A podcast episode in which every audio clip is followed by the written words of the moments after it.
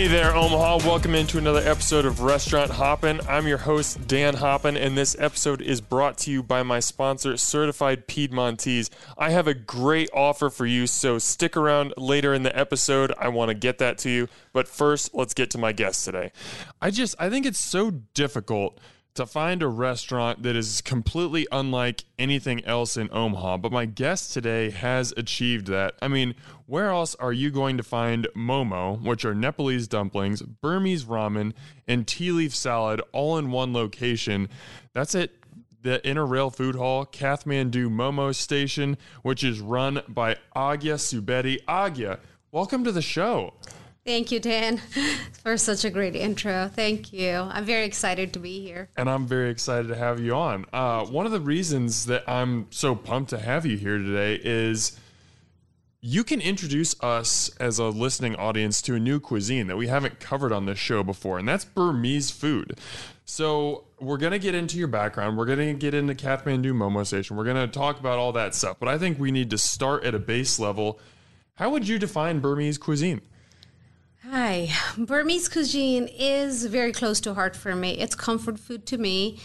Um, it has like variety, variety of dishes from like noodles to like fermented dishes to cold noodle salads to like brothy stuff, tofu salads, um, which has a lot of garlic, a lot of garlic, uh, a lot of variety of ingredients like lentils onions, cabbage, very like refreshing, crisp. Like a lot of a lot of ingredients goes into Burmese cuisine, and it, a lot of it is like done from scratch. So it's it's different. It's very different than what we're used to. How is it different? Um, like eating like Nepalese food or Indian food, even like food that I am very like grew up eating. It's like rice, lentils, like curry, you know Burmese food, you make a million toppings. and then you have this one primary dish you make, and all the toppings go on it, depending on the taste. And they all blend in amazingly and give you like this experience of like burst of flavors. Mm-hmm. Yep.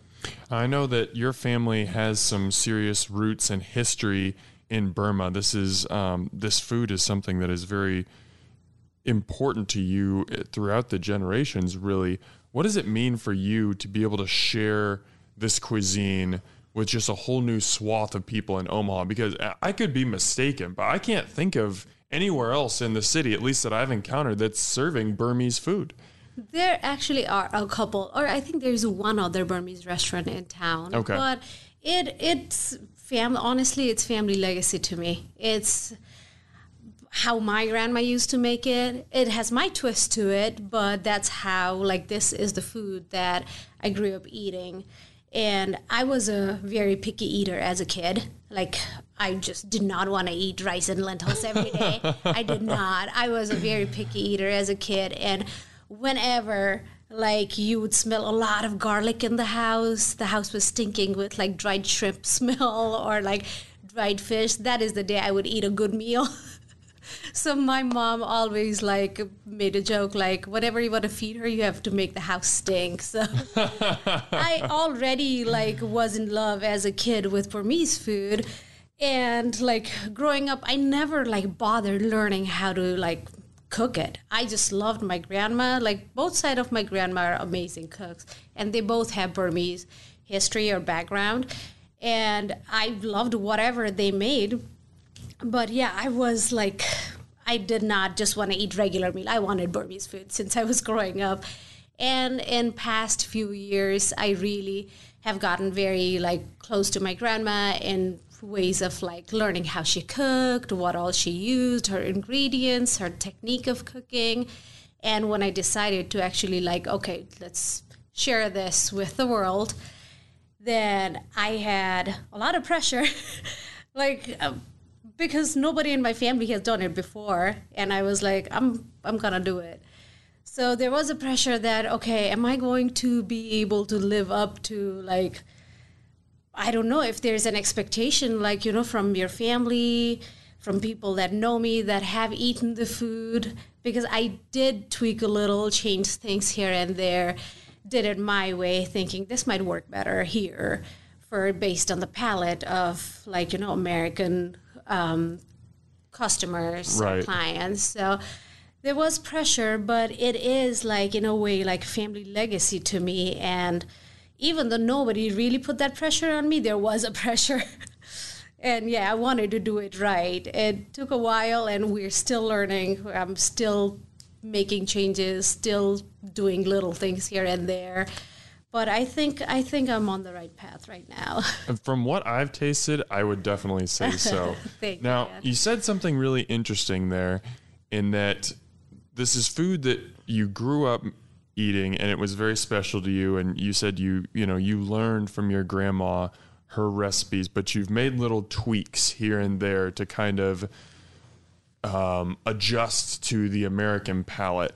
How do you like what's that balance between making those tweaks and making the dish uniquely yours but not straying so far away that you know you're still you're still cooking her food. You're still honoring that mm-hmm. tradition. Mm-hmm. What's that balance like?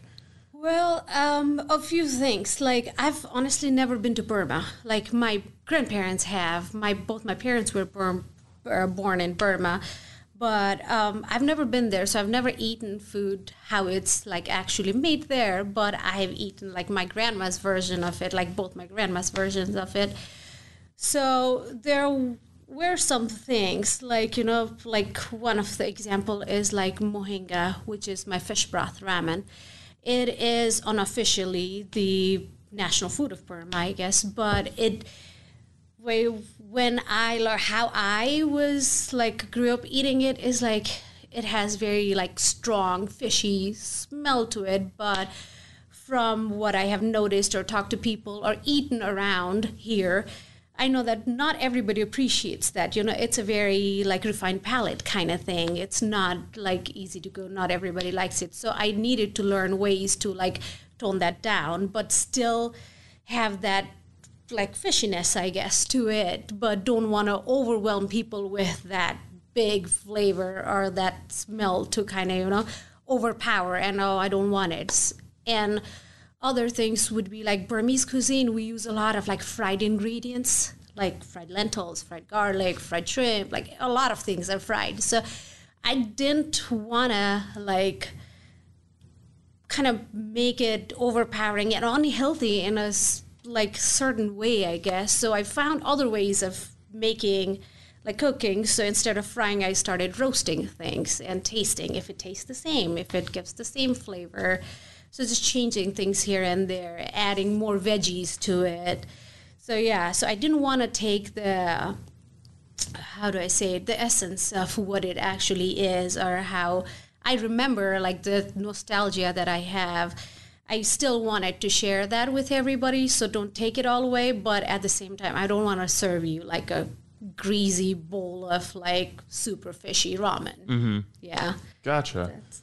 So I, think another maybe slight difference, and maybe this is just in naming alone, but your pop up is, is or slash business is called Aagya's Burmese Ramen.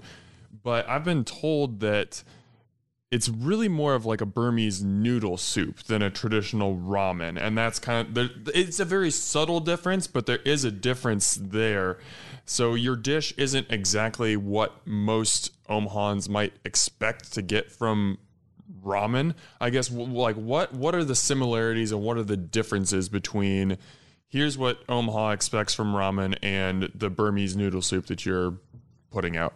So the name in the first place uh, when we decided to do um, Burmese ramen is that was the closest thing that I could um, find relatable to like a brothy noodle um, that everybody would look and see like oh yeah like when they see it like see ramen they think of like okay it's a noodle in broth like so that was the closest thing so that is why we picked ramen because i don't think if you would go to Burma or a Burmese restaurant and ask for a Burmese ramen, you would they would understand it because it goes by like there are names like Mohinga or Onukoswe or like all those names.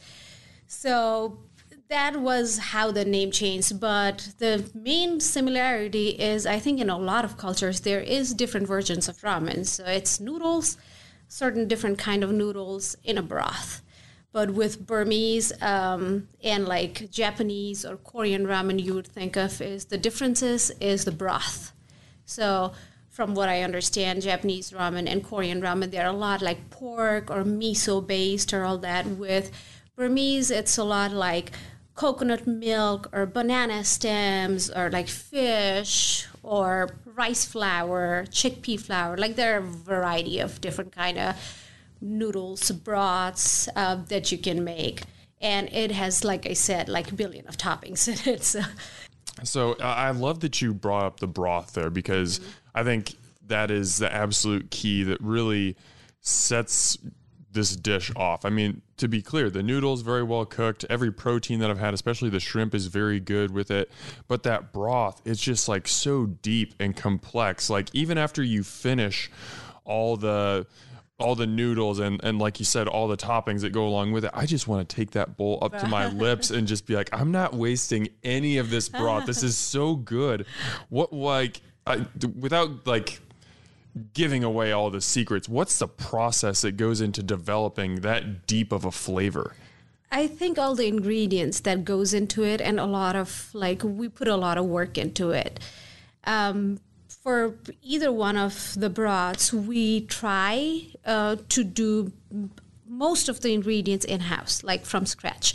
Like I make my own vegetable stock, which adds a lot of flavors flavor to both the broths, and um, the process of cooking the fish to go into the fish broth that has a lot of like ingredients that goes in it. And uh, same thing like i take time to make the broth. We cook the broth for at least like a couple hours until it's like ready to be served. And i like no matter like you have a recipe down and you pass it on to your team and be like this is exactly how it's supposed to be done this is exactly how many minutes I want you to cook it. It there's no guarantee it's going to taste the same every time everybody makes it. So I always make them taste it, taste it, taste it. It has to taste same every time. So taste it. So sometimes I think they get annoyed by me every time I go in the kitchen. I, Did you taste it? Did you taste it? And then I taste it, and they're like, "Yes, we did." so like it's it's I just take them. Don't rush. Don't rush use all the ingredients properly. Take your time to cook them. You have to cook them so you just can't like add ginger and garlic and tomatoes and onions and just like cook it all. No take your time to cook that so the flavor comes out. Now you put another ingredient and let that cook. Then i just say take your time. Let the food like do its thing and bring its flavor out. You just have to give it time and yeah that's like i think i just give time for all my ingredients to bring the flavors out. Now, I want to obviously the ramen I think is is the highlight of the uh, Inner Rail location of Kathmandu, uh, along you. with the momo, of course. Those are delicious. But I want to highlight at least one more menu item, and that is the tea leaf salad, because Sagar Gurung, who is the owner of Kathmandu Momo Station, he keeps telling me I have to try it. You've now I, I'm I'm so addicted to Momo and now to your ramen that I have a very difficult time coming in and ordering anything that's not one of those two things. But I, I want you to sell me on it now. What what is this tea leaf salad, and what makes it a must try item the next time I come into the Inner Rail? Oh, yeah, I'm surprised you haven't tried it yet. I should. I just yeah. I can't get away from the ramen now. It's, it's too good. Anyway, tea leaf salad. Sell yeah. me from what I know or how much I have like followed and seen you, I know that you're a foodie and you have a very refined palate. Oh, well, I can you. guarantee you that you're going to love it. It's tea leaf salad is basically like fermented tea leaves. Um, then you we just season it with like a lot of veggies. It has like cabbages, onions, cilantro, all of that, plus a lot of mixed nuts, sesame oil, sesame seeds. So it has a lot of ingredients in it. So like every bite you take, like you're tasting, you are going to taste all those nuts, all the sesame seeds, that oil it uh, the fermentation if you are into like fermented food you like I I love tea leaf salad. It I can eat it as a side dish with my rice, or I can just eat it as lunch, or like any day, every day, all day.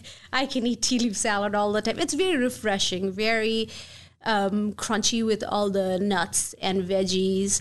And it's you can make it spicy, which I definitely recommend. I love spicy, yes. Add a That's little chili oil to it. There we go. Yeah, it's it's not too big. It's tea leaves, like it's made out of like green tea, like fermented tea. So you don't want to overdo it, but just like even a little the side of it.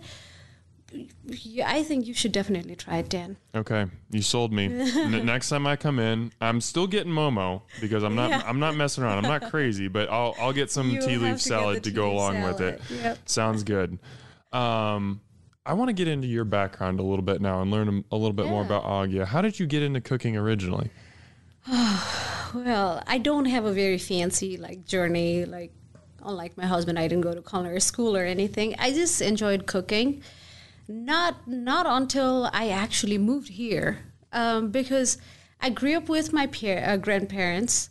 I went to boarding school, so I didn't really have that time to learn or necessity i guess. I my grandma always cooked and i loved her cooking so i never had to go in the kitchen. The only time i would go in was to eat. And the only thing by the time i graduated high school i think i knew to make like confidently was an omelet and tea. That was about it. But when i moved here uh, in 2007 i had to like start cooking for myself and i did not like what i was cooking. But i just kept kept at it. Like i would just make this and that and that and i just kept getting better at it i guess just cooking at home. And actually at like maybe after like 2015ish was when i was actually like trying to experiment things and recipes and looking online for things just for me and my husband or sometimes for friends or for like dinners or something i would just be cooking and i would enjoy it. I just like to have the kitchen for myself. I don't want anybody interrupting me or getting in my way but i just want to do my thing. Just this is my space. Let me be. And um, in 2018 was that when that big change happened. I went to nepal. The original plan was i was going to go back for like three months. I wanted to spend some time with family but some other things happened and i was there for like nine months. Oh, so wow. yeah. Yeah three to nine. And um, that was not in the plan but i decided to make the best out of it. I'm just going to spend a lot of time with my family. I'm going to travel nepal go to parts that i've not seen. So at that time was when i actually like spent a lot of time with my grandma in the kitchen. And i just started asking her questions and writing things down and writing her recipes down. And I also got to spend some time with my dad's side of uh, the family. So grandma, I asked her questions. My aunt on that side, and um, I just started writing things down. I didn't try cooking them when I was back there, but I did have few recipes when I came back. So when I came back, I just cooked for Divesh, my husband, at home, and he always appreciates my cooking. He always did. And I, when I came back, I was broke at that point. I was spent nine months in Nepal. So I told Divesh, I have one job, but this is not going to do it. I want to do something like on the side, like just want a little side hustle, something. And Sagar then, whom I have known for a long time, was doing like Momo pop-ups and all that. And I was very fascinated by all that idea and everything he did. So I, I just approached him and said, hey, you want to do a ramen like pop up, like you want to do a Burmese food pop up? And he was all in. Like that's all I had to say, and he was all in. I was like, no, please eat my food first. Try it. I was nervous, so invited them over for dinner. He ate it. Like he just took a couple bites. He's like, we're doing this. And I was like, let's just do a pop up. I'm not sure. Let's just do like little baby steps and he was the one he's like no like we will do pop-ups but you got to take this seriously like i see potential in your food and i think people are gonna like it. And he was the one who kind of pushed me. Then we did a few pop-ups at himalayan java then at block 16 banh mi shop. Then we got a lot of mixed reviews. Some of them were harsh, some of them were good, but then I realized, okay, I am kind of gaining interest of people. Like a lot of people are kind of liking this. I just got to make some changes here and there, and I think this is to work. So that's when I started doing lunch from Blackstone location Momo Station. And um, some days we did good, some days we did not, but I was enjoying the process. I was enjoying the process. I was learning. I didn't think I was going to like that. I didn't know how the ownership worked or, you know, I have worked in service industry for a long time, but I didn't know what working for myself was going to be like. So while doing all that, Sagar kept pushing me. I was added. Divesh was always behind me. And then Inner Rail happened. So, and the rest is history. yeah.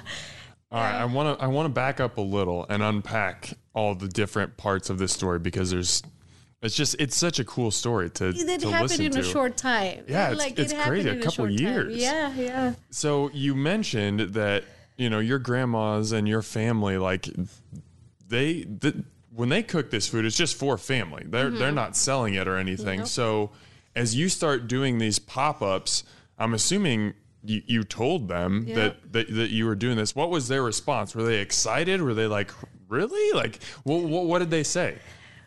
My uh, like i'm very close to like closer to my mom's side of the family more. I mostly grew up with them and that's that my grandma my mom's mom. She is she has a big influence on my life my food everything i do and she is very open-minded. For like her generation she is always like go for it do it. Like don't ever stop yourself. So when I was like taking all these recipes from her and talking, I was telling her like yeah, maybe I'll go back and like try to do something with it. And she was all in. But like I don't think anybody really took me seriously back then. But when I came in and I told them I'm doing pop-ups, they had a lot of questions. They were like, like Burmese food? You think people will like it? and they kept asking me, so you're doing this and you're adding this to the ingredient? You can find those ingredients there? I was like, yeah, like I'm going to give this a try and see how it goes. And they were very excited. And after like a couple pop ups, I told them like what the responses were like and all that. Man, my family, they were very excited. They were very excited. They're still like, I think it took them a little while to kind of sink in that I was doing it because I was supposed to be a nurse. But that I am cooking here. I'm a chef now, and it it took them a while to sink in, but I think now they're very proud of me. Like they're they are very proud that I am kind of taking the family legacy and trying to spread it and share it with like everybody now. Yeah they keep now they keep praising it they're like wow nobody in the family has done this before. And like it's something very different than anybody in my family has done before. So yeah but they're very excited and all in yeah that's fantastic. Yeah it is Hey there, listeners. We'll get back to my guest in a minute, but I gotta remind you one more time about certified Piedmontese. I love when restaurant menus list all the different producers and farms where their meats, cheeses, and vegetables arrive from. It gives me confidence that I'm eating a quality product because the restaurant is proud to attach its name to the brand. The same goes for beef, and that's one of the main reasons why I love certified Piedmontese. Certified Piedmontese is farm to fork traceable as it purchases its cattle from a trusted network of family ranches in the Midwest. All certified Piedmontese beef is raised without hormones, steroids, or antibiotics, and it's 100% source verified by Where Food Comes From Incorporated. And when you buy certified Piedmontese, you know where your food is coming from and why it tastes so good. Place your order today on Piedmontese.com with my promo code HOPPEN, H O P P E N and feast on delicious, safe cuts of beef with confidence. And now, back to my guest. So, you mentioned that pop up at Block 16. I actually went back and, and found an old Facebook post of yours from the Mar- from March of 2019 where you were you were very honest. You said as much as I wanted to share my love of Burmese food, something that I grew up with outside my two bedroom kitchen, I was also frightened with the idea of are they going to like it? I can only imagine like how intimidating that would be, especially during those first couple pop ups when you're like, people don't, people here don't know what Burmese food is. Like, mm-hmm. is this going to work? How do you overcome that voice in your head that that questions so you can have the confidence to confidently serve your food? You just have to. I what I have realized. I like Sagar and Divesh and everybody says, "Oh, you you're just like you just go." Like you can just take that leap of faith and go. But no i i have to like really process it in my head and like i have to take my time and decide okay i'm gonna do it then i go for it. And i have learned to be very patient and i have learned that i have like made truce with myself that i cannot please everybody. Like some anything i make not everybody is going to like it but i have to give it all and try it and offer it and yes it is like burmese cuisine is not a very common cuisine and especially in midwest i think uh, it's more common in like East Coast, West Coast. I've seen a lot of Burmese restaurants around there, not around here. So a lot of people didn't know about it and kind of skeptical, like just to try it. But I just had to be there and just tell myself like it's gonna take time it's gonna take time.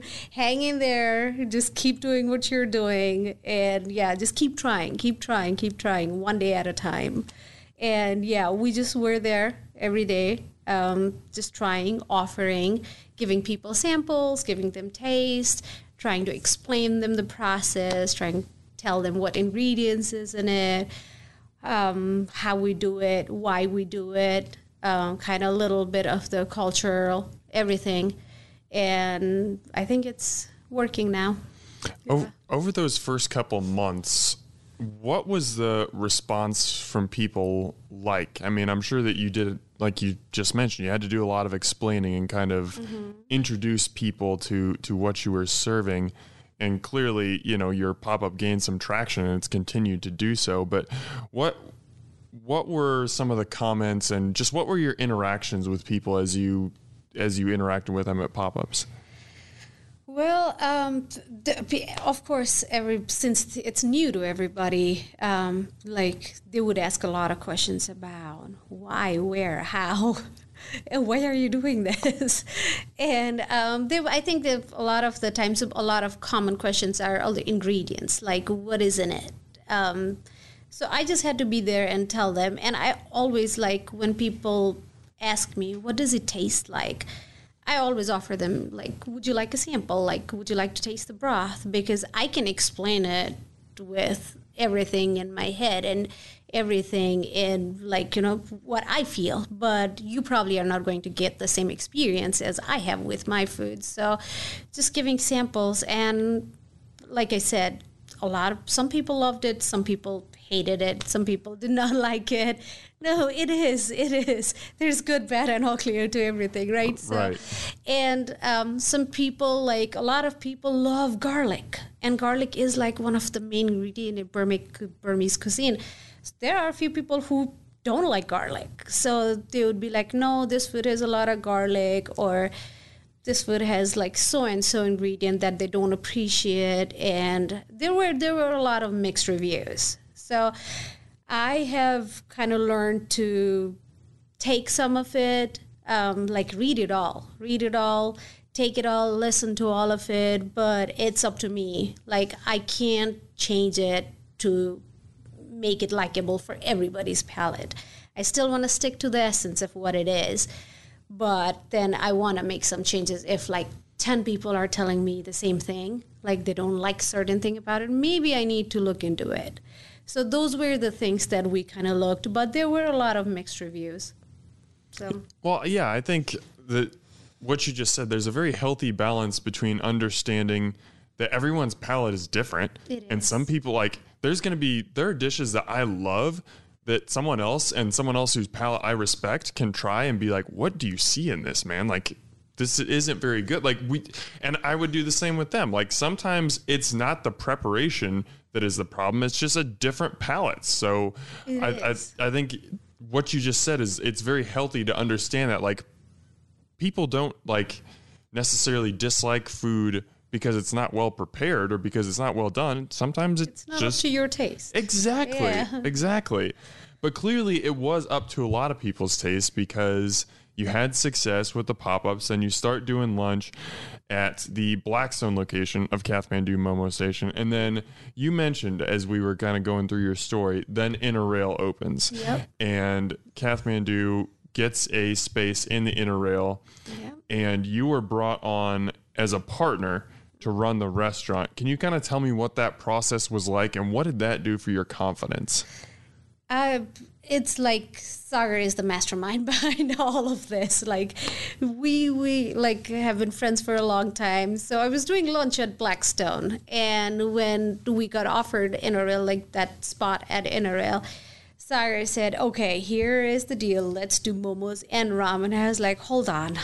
I was just taking little baby steps. Now you want me to like go to a full fetch like actual location and be there every day and serve the food every day. he he had to do some talking to me. Like he has been a mentor always. So he's like he's like, "Yes, you got this. See, you were already doing this. You're doing more than you thought you were going to." And you are like confident about it. Like, you know, he could see that growth in me when I couldn't. And he was the one who convinced me like we have to do this. And we we didn't have like we had a short time to get that store ready and the recipes down and everything have a team ready. So Inner Rail started and we like first month we were slammed. Like first couple days i was overwhelmed. I was literally just down, my head down, and I'm just making ramen. and I don't want to look at that line that's there. I just want to keep doing it. and I keep hearing, Chef, you need anything else? Yes, give me this, this, this. And I'm literally not lifting my head up. I'm just making it took me like a day or two that I'm kind of getting the hang of it and like after a while like again we get we were getting reviews we were getting a lot of good reviews some not so good but at that time I was like, okay, all right, I got this. Like now we have a good team. I have a great like backbone, like this team that is always behind me. Anything happens, like I fall, they will hold me. And I I just it just like kept I don't know, a day at a time. I think my confidence just kept building up and we we just kept at it and yeah, it's Rail's been great. I just love being there I love that space. I love my team. I just love like the Rail food hall overall. It's yeah, been amazing. Yeah. And like it has it has like I have grown a lot because of Rail. Yeah, because of Momo Station there, because of what we do there. It's it's helped me. It's helped me with my self confidence. It helped me grow as a person. I've always loved talking, like to people, like service industry. It's been amazing to me. But this has like taught me a lot about ownership, like owning a business, running a business, being that face of the business. Uh, yeah, it's been surreal. It's yeah. Well, yeah. I mean, we're talking about you know late 2018, early 19. You're you're just starting your pop up, and then what like fall or maybe winter of 2019 is when the yeah. Inner Rail opens. Yeah. That is a very quick period that you leveled up. Yeah, yes. yeah. what was what do you think looking back was the most important thing that you learned during that time that helped you keep your head above water and ultimately come out a success? First, take a leap of faith. Like take that leap. Like I always like second doubted like I had always have like billions of like thoughts in my head can I do it? Can I do it? Will I will it work out? Or what if it won't? But now I have realized that the question you have to keep telling yourself or is what if it will work out? Like, yes, yes, I can. And what if it will work out? Let's do it. Yeah. And just go for it. If you you need an idea you need an idea you need a plan you need to have a team. So that all goes in the background.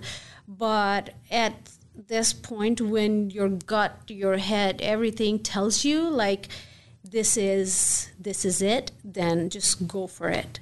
Like the worst that can happen it you won't make it. And then you try something else. And yeah but like and not every day is going to be beautiful, successful, great, busiest day ever. No, some days are just going to suck, but you just have to, like, you know, it's okay. Tomorrow is a new day, mm-hmm. it will be a better day. Just be positive, be thankful, be grateful for what life has brought, given to you, where you're at, and just keep at it. Uh, I love that your takeaway is just go for it because that's something that I wanted to touch on and when it comes to Saffron Urban Indian Kitchen, which is co-owned by Sagar uh-huh. um, and your husband Divesh. Yes. Um, this was a concept, and I, I had Divesh on the podcast about a month ago. This was a concept that had been in their minds for about a decade yeah. before it got off the ground. And they have both told me that you were like the driving force that oh moved it from concept to actually being executed on. In fact, Sagar told me that they both call you the boss lady because you were the you were the one who gave them the push to bring this restaurant to life. Why was it so important to you to get Saffron off the ground and get it opened? They give more credit to me than I I deserve. It's them. It's it was Divesh and Sagar's idea. Divesh has been dreaming about this for lastly, yeah, about a decade now. And Sagar and him, like like for years, I have heard them like whenever they hang out, they always talk about this amazing Indian restaurant someday they're going to have and this and that. I just try to keep them practical and not get away with like too many ideas and go like in their fantasy worlds. I'm like, okay, no, here, but this is reality. Come back, come back here. it was, and it is important to all of us. It's, it's like everybody's. I think the entire team's like dream come true. It's very important to me, especially because of Divesh. Like he has dreamed for this for a long time. We have, we have worked in service industry together for a long, like 12 years and I have seen how much he has wanted this. So I wanted to help them in any way I could. I have always been, um, I was always like more front of the house person. So uh, I knew, like, with all these years of experience, like, I'm not, I, I think I'm good at it. I'm not like excellent, but I know I'm good at it and I want to learn more and I want to teach more as I'm teaching or training people. I'm learning too. So I learn from them, they learn from me, and I enjoy the experience. I enjoy all the experience. I enjoy just the entire like fine dining or casual dining, this experience, giving people that um, dining experience when they come in and they see like their servers are at it or the food coming out in a certain way or how it's plated or all that. Like i enjoy doing that wine service like all of that. So i just try to kind of help them with the experience i had. Like okay this is what i know and this is what i have researched. So this is what you can work with or the, from my point of view. And they took it they made something beautiful out of it but like I said, they give me more credit than I deserve. I'm just out there standing, greeting customers, helping them, being there to help them out with anything that I can help them with. Um, trying to train or train or teach the servers in front of the house about any service experience that I have learned or I have like seen and been impressed by when I go somewhere else. So I'm just there to help them and I'm a good listener, so I just listen to them sometimes. yeah. But as a team, we all have certain exper- expertise in different things, and I think it, all together it works well. Mm-hmm. So yeah, it is. Saffron is very special, and I hope it does well. I know it does. It'll do well. It's off to a fantastic start. Uh, my wife and I, we went during the soft opening and absolutely loved our meal. First of all, it's just a beautiful space. Like, regardless of what we were eating there, it would be delicious. But the food was tremendous. I would highly encourage anyone listening to this check Saffron out. It is, it's a special spot. Now, I, I find it interesting in that at, at Saffron, you kind of have gotten to spread your front of the house wings a little bit mm-hmm. more and kind of get out and like you mentioned think more about plating, think more about the diner experience ne- necessarily. Like, what has that process been like for you? Because I, I think in so many kitchens or in so many restaurants, the front of the house and the back of the house are just so separated, and both places kind of have their heads down in their one location. Now that you've gotten a chance to kind of be a part of both worlds, what's that been like? It's, I love it. I enjoy it. It's um, Divesh and me. We have uh, worked in like in the past in restaurants where he has been the chef, I have been the server. So we kind of already had that um, kind of chemistry. Gotcha. Working together. Um, right now, I'm not technically serving, but I'm out there just kind of watching to see what sort of communication is working or what is not. Or um, what can we do more to make this a lot more smoother process or give a better experience to our customers?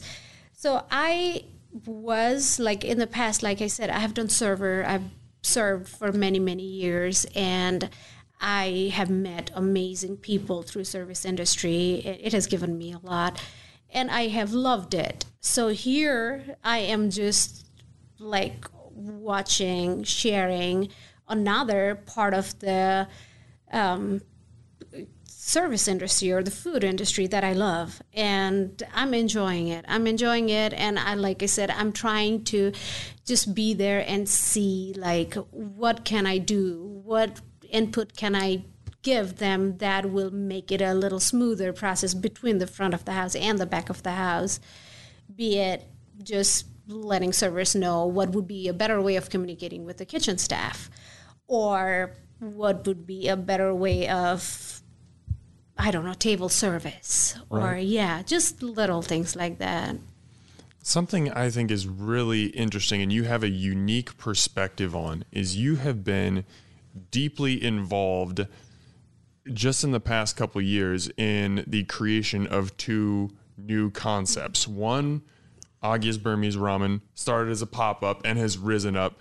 And Saffron started as a brick and mortar right from the beginning. Like yep. it was just established. What was, what in your mind do you think was like the biggest difference between those two things? Kind of having one that started really small and kind of rose up versus Saffron is like super, like great location, super built out from day one I, I don't really even know what I'm asking. Just like, what was it like to be a part of both of those different experiences and see the pros and cons of each? Um, I I didn't like with like I guess Burmese ramen. I honestly didn't know what to expect. We just like went for it. Like let's just do this and see what like.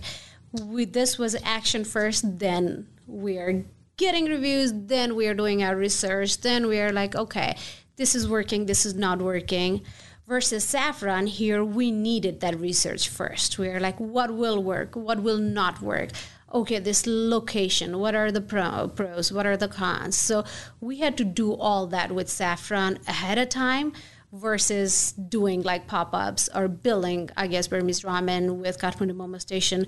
It's a completely different experience, which both I enjoyed. Kathmandu Momo Station helped us grow and taught us all these things that we needed to establish something which we actually used at Saffron. We are like, okay, we already know this. We already know what the people want. We already know what the customer want. So now, and we have these expertise. So now let's use these here and give them a completely new experience now. So it's been very different, but yeah, building Kathmandu Momo Station, uh, Aagya's Burmese Ramen, um, doing this for the last couple years has given us that confidence and strength, which we could actually use at Saffron. So yeah, that has helped a lot, but it's been very different.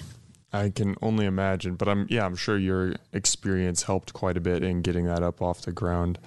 Um, as as we kind of wind down here, I've got two questions that I like to ask just about everybody that I have on the podcast, and I definitely want to get your opinions on these.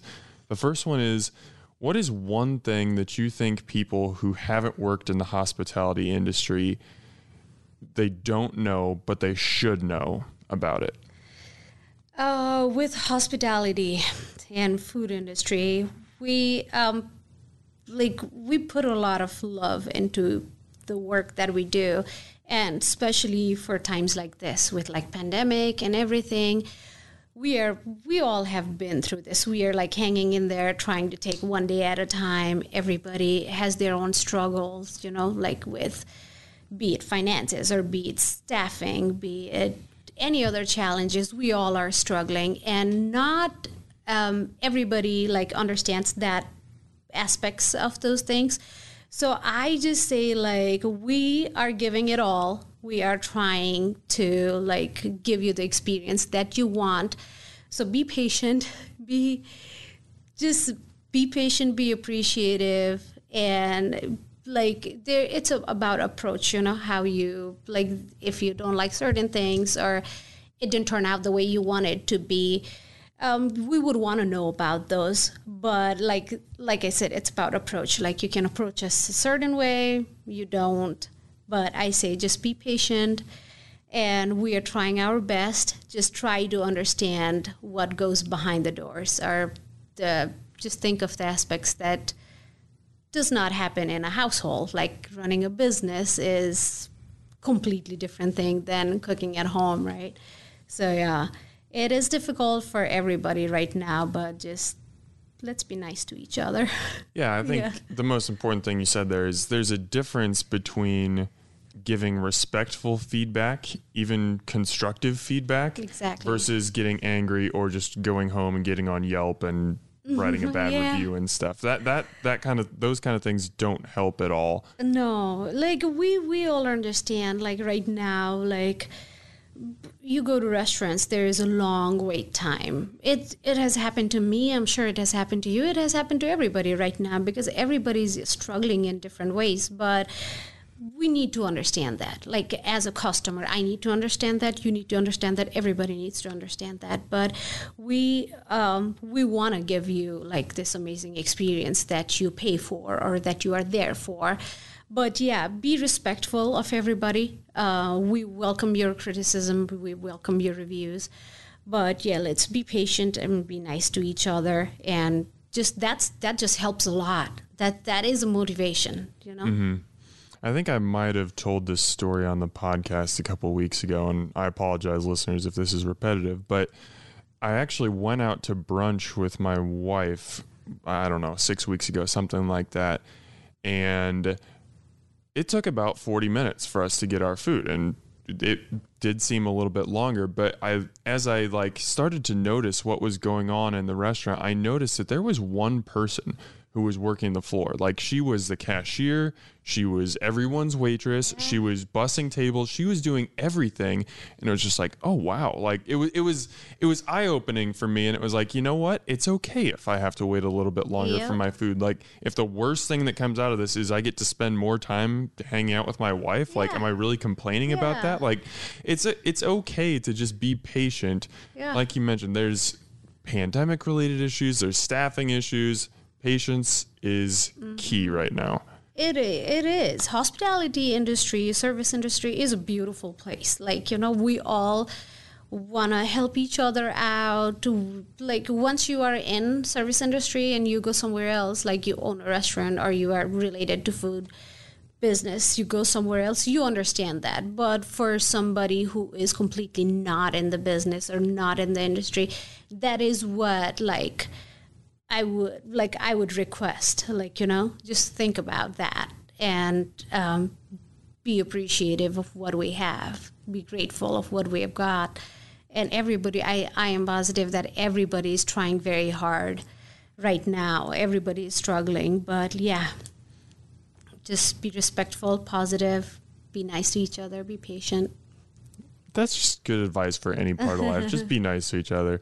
All right, let's let's end this thing on a positive note. What is your favorite part about being a part of the restaurant industry?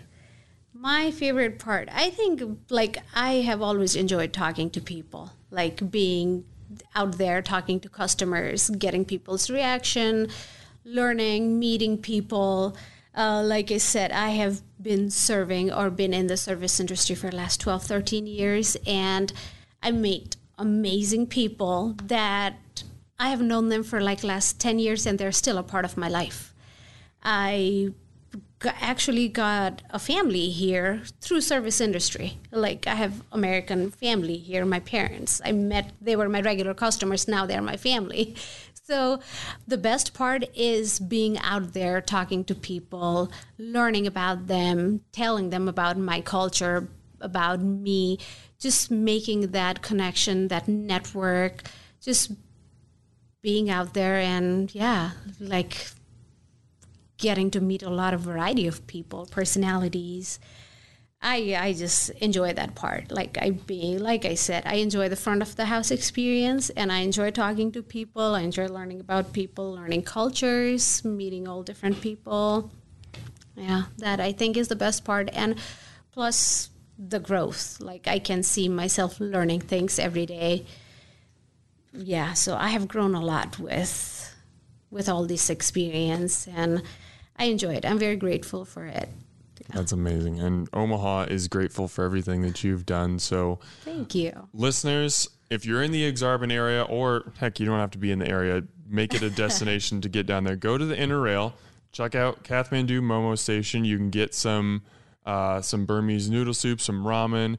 You can get that wonderful tea salad. You can join me in trying that for the first time. Or you can head what like a block or two across the street basically? Mm, yep. go to saffron. Get a wonderful indian experience. Get some delicious drinks. It's just a very fun place. Um Aagya, I, I want to thank you for coming on the show but also just honestly for being brave and for being willing to step out and say you know what? I am going to do something that no one else is doing in omaha if not for you, I would have never gotten a chance to try Burmese food. And as someone who loves trying different cuisines and getting an opportunity to see what different types of food are out there, that's very meaningful to me. So thank you so much for doing that, for putting in the hard work um, that went into establishing that pop up and now a restaurant. And thank you so much for coming on the show today. This was a real pleasure. Oh, you are very kind, Dan. Thank you. Thank you for having me on the show. I was very nervous about it, but I enjoyed talking to you. Could not tell the nerves you. at all. You crushed it. No surprise oh, whatsoever. Thank you. You're very kind. I, I do try. all right, Omaha. As always, thanks for eating with us. A Hurrdat Media Production.